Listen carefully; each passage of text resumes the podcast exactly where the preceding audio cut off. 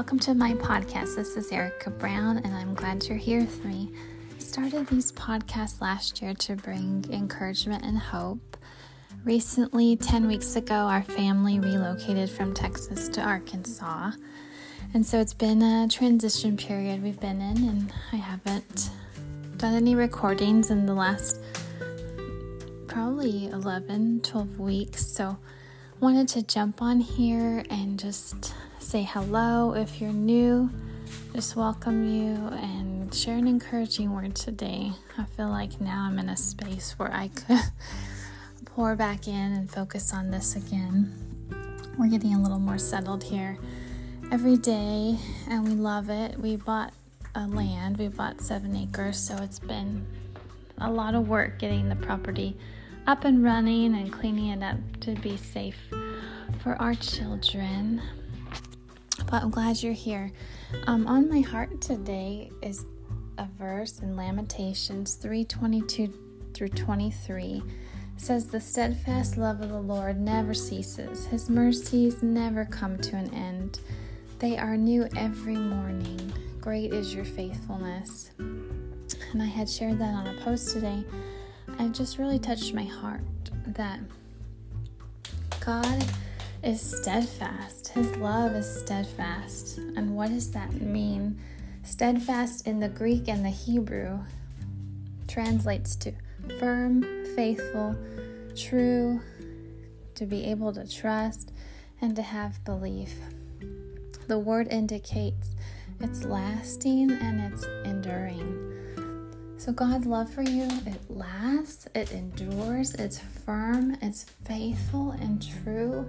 So, when everything else in your life is falling apart, when you feel like you've been rejected or disowned or offended or hurt by other people or situations or circumstances that have come your way, you can always rely and trust on God that he is never he's never ending his mercies are new every day, they don't come to an end. He doesn't run out of mercy for you, or grace, or time, or love. His faithfulness endures.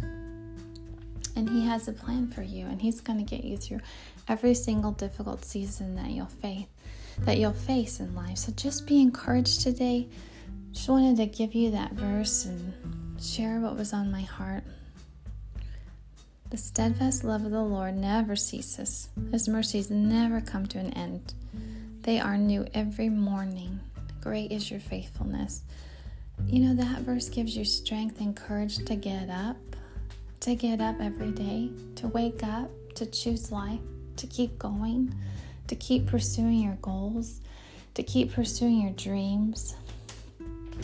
I had shared a video a few days ago on Instagram, which is Team Brown Farm, if you want some encouraging videos. I shared a video there about a verse in Acts chapter 20. It's Acts chapter 20, verses 23 and 24. And it talks about how we are on assignment. Each of us are here to run a race and to complete the task which God has given us. And it's an individual task, it's an individual assignment. It's not a group assignment. Thank God, right? If you've ever been in college or school or class, you know group assignments, how those go. Uh, I was the one that kind of got all stuck on me because I wanted the A, I wanted the 100%. So I was going to be the leader and step up because I didn't want anyone else responsible for me not getting a good grade. And usually in a group assignment, what happens? People back out, don't show up, don't do their part of the work, and it usually gets left on one person. Aren't you grateful that this assignment, this race we're running called life, is not depend dependent on anyone other than you? Because you can trust you. You can control you and your choices in your walk with the Lord. No one else, no one else can can interrupt that and can interfere. unless you allow them to. That's why boundaries are good, boundaries are healthy. But thank God it's not a group assignment. Like you're right, you're here on the planet to run a race for God, towards God, to do what He has specifically equipped you to do, the gifts and abilities and the talents He has given you in your own life. And those are unique to you. It's not something that your dad has, or your mom, or your sister, or your brother, or your spouse, or your best friend, or your classmate. So I had shared on that video don't get lost in comparing or comparison because that's a thief. You are here to run a race that God has specifically given you and equipped you with. You are on an assignment. And it's up to you to figure out what that is. Now, I know in the scripture it says we are here to love God, to know Him, and to make Him known, to love others as we love ourselves. We're here to be a sacrifice, to serve, to put others before us. We're here to live an abundant life. He wants us to live an abundant life. He says, I have come to give you life and give you life to the fullest. We're told in the scriptures we're to take up our cross and follow Him. That's where the sacrifice comes in.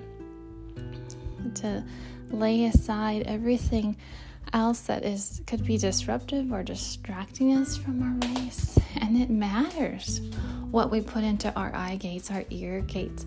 It matters what we're listening to, what we're watching on TV, you know, what voices we're allowing into our life.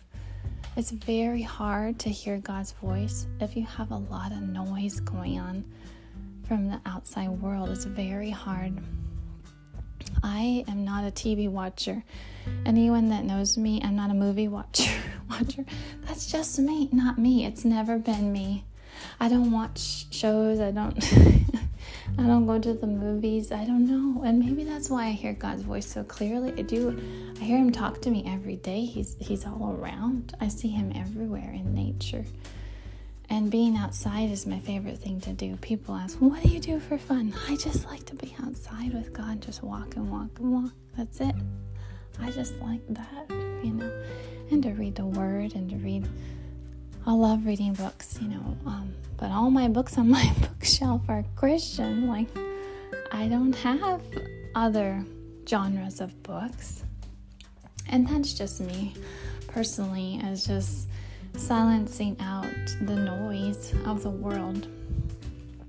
You know, there's enough noise around us, but when you start to chip away at distractions, you I believe you can really hear God's voice more clearly because you're making room, you're making space for Him to speak. Just be encouraged with that today. I hope you guys are all doing amazing and love you all.